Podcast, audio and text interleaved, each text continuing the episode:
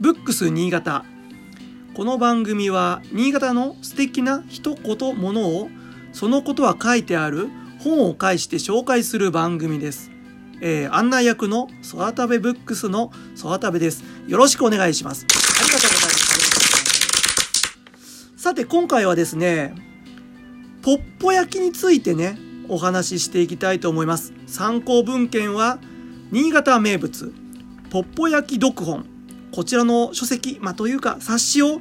えー参考にしてお話ししていきたいと思いますって言って毎回やってる風に言ってますけども実は今回初めての、えー放送なんですねでその栄えある第1回目なぜこのテーマこの冊子を使ってるかと言いますと私が著者だからでございますえー、講師近藤です。すいません。申し訳ございません。でもね、あれですよ。世界で多分一番ですよね。もちろん著者なんで。あのーこの冊子とか説明できると思いますし、ポッポ焼きについても、まあ、説明私多分とてもできると思って、自信を持ってね、届けられるのが一発目に持ってきたかったんで、今回それにしました。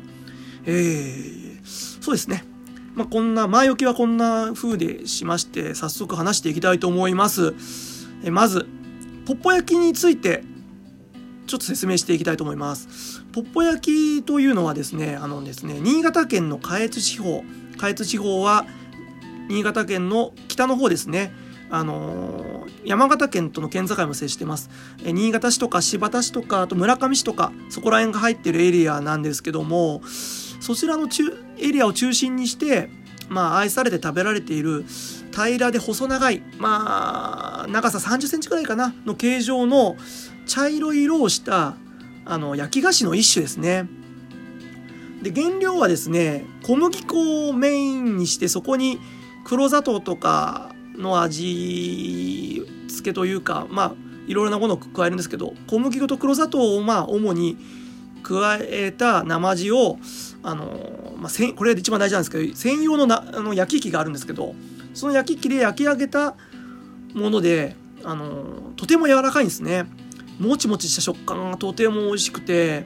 あと味としてはあの黒糖がベースなんで、まあ、ほんのり甘い、まあ、素朴な味を楽しめる、えーものですね。でですね、まあ、特徴として一番重要だと思うのがポッポ焼きといえば祭りというぐらいですね。主にね祭りとか縁日の屋台で買うことができる食べ物なんですね。お菓子なんですね。まあそんなこともあってね新潟の B 級グルメのもう代表格として紹介されることがよくあります。でね今回取材してとかいろいろ調べて分かったんですけどあのこんな結構新潟ではね結構メジャーなものなんだけどマスメディアで取り上げられてないんですよ。少ないんですよ。テレビとかまあなんだろう新聞とか。そういうところで取り上げられてなくてなんでかなと思っててあのいいろいろ調べてたらなんか私自身も取材拒否とかすごい多くていろいろな話聞いたりまあポポ焼き屋さんそのものに聞きに行く時もいっぱい行ったんですけどで話聞いてもあのーちょっとこういう冊子とか本にしてくれるなっていうことが多くて少なくなくてこれなんでかなと思ってまあ私の思ってるまあ私の勝手な想像ですよ。なんかやっぱりちょっと祭りとか縁日とかそういうのが発祥というか今でも主なのでねえ産系列のまあ関係がいっぱいあっていろいろなんかあるのかなと思っておりますけどもね。そんなこともあってねこの冊子も作って実は言いたいことも5分の1も実は書けてないっていうのがあって、まあ、今回のこのねラジオトークさんのね音声メディアを使わせてもらって、まあ、ちょっとそこの方もちょっとね言える範囲でちょっと喋っていきたいなとは思っております。はい。でまあ、そんなとこでポッポ焼きの説明として説明しまして次はポッポ焼きのちょっと勉強しましょう。歴史とあと、まあ、名前の由来とかをちょっと話していきたいと思います。えっ、とね歴史としてはねまず明治の終わり頃にあの新発田市でね発祥したと言われていますねで当時はねポポ焼きっていう読み名じゃなくて蒸気パンという名前で、あのー、まあ、縁日とか祭りとかの露店販売されてたそうなんですね。で、だんだんそれが大正時代になってくると、まあ、柴田市中、あのー、周辺だけじゃなくて、もうちょっと広い隣町、まあ、例えば村上とか、まあ、旧豊坂町あちらの方とかの阿賀北地域にも露店販売として広がっていったと。でまあ戦争があって、まあ、戦後のなって昭和40年代頃になると、まあ、なんかの表紙で、まあ、これもいろいろあるそうなんですけども理由が。阿賀北あの阿賀野川を越えてきたと。北の方から南の方へ。阿賀野川を越えた中蒲原地域まあ現在の新潟市中心市、まあ、中央区とか東区とかの方にも広がってきましたとでちょうどその頃からですねこのタイミングでポッポ焼きと呼ばれることが多くなってきて、まあ、それが広がって今そっちの方が定着していったそうなんですね蒸気パンと呼ばれてたものが。でちなみにですね、あのー、現在でもね、あの阿賀北地域柴田市中心出身の方ではあの蒸気パンとの方が呼ばれる方が多いとこがあるそうです。でまあ若い人はねポッポ焼きほとんどポッポ焼きだそうなんですけどもある程度年取った方とか年配の方にはそういうふうに今でも一部地域で呼ばれてるそうなんですね。で近年だとねもう私も聞いたんですけど上越地方の方とかえっ、ー、とね十日町とかあの越後つまり地域あっちの方にもねあの露店販売で出店でイベントとかで出されてるそうなんでもう今となっては新潟県全域で買える、えー、機会があるようになってきたと。まああと店舗を持ってるところも出てきたりとか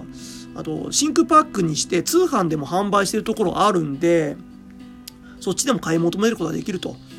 まあ新潟のソウルフードの一つと言ってもいいんじゃないかなっていう地位にまで今上り詰めてきたっていう段階ですかね。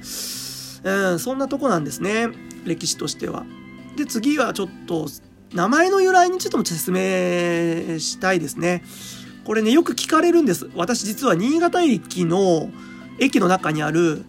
えー、ポンシュ館クラフトマンシップっていうところで、新潟をテーマにした本を集めてるところの担当者でもあるんですけどもそちらの方でよくお客様に聞かれるのがあのポッポ焼きのことについてよく聞かれるんですけど、えー、どこで売ってるんだとかあとよく聞かれるのがポッポ焼きのポッポって何だとか言われることがよくあるんでその名前の由来についてもちょっと触れたいと思います。えっ、ー、とですね調べたとこによりますとまあ大きなえー、とこで諸説いろいろあって、まあ、大きなとこで4つ代表的な説としてあります。え、ー、とですね、まず一つ目が、あのね、焼き器のところに、蒸、まあ、蒸気が出る口があるんですけど、そこに笛をつけて、ポーポーって音が鳴るから、そっからポッポ焼きと来たんではないかという一つ目の説。二つ目の説が、蒸気がね、上がる様子がね、その当時走り始めてた蒸気機関車に似ていることからという説。まあ、蒸気機関車の別名がポッポなんで、そっから取ったという説。あとですね、いや、3番目としてはね、焼き上がりができできた商品の形が、ガマの方、ガマって植物わかりますかね？まあわかんない人はちょっとググってほしいんですけど、ガマの先についてる本にすごい似てることから、ほっぽい焼きがなまってポッポ焼きになったという説。ちょっとこれも俺、個人的には無理があるような気がするんですけど、この3つ目の説。あと4つ目が、沖縄県の駄菓子で、ポーポーっていう焼き、あの、駄菓子があるそうなんですけども、それが新潟に伝わってきた説。っていう4つあって、まあ、冊子の中では、まあ、いろいろな話の中で私がちょっと推し量って推量ってことで自分なりの結論出してるんですけども、えー、これもね、ちょっとね、面白い話がいっぱいあってね、ちょっと違う、次回、まあ、次回というか別放送で、落語帳に私の作り話だよって創作落語的に紹介しようかなと思ってるんですけども、まあ、簡単に私の思うところとしては、あのですね、まあ、2の蒸気機関車のポッポから取ったっていうのが有力だと思います。で、プラスアルファ、まあ、1のポーポーと音が鳴るっていうのも、一緒にくっついて、その、ついでというか、ポッ、蒸気機関車ポッポ、笛もポッポだから、なるから、ポッポ焼きっていうのも、有力かなと思います。まあ、2はメインで、1、2の蒸気機関車がメインで、1の音のポッポっていうのが付属。で、3のガマの方とかちょっとつけ、後付けのような気がするんですよね。あと4の沖縄の駄菓子なポッポは調べると、もう形状も、なんていうんだ、クレープみたいにくるくる巻いたものですし、色も白なんで、ちょっとこれはないかなっていう思いますね。そんなとこですね。これについてもまあ、諸説ありますので、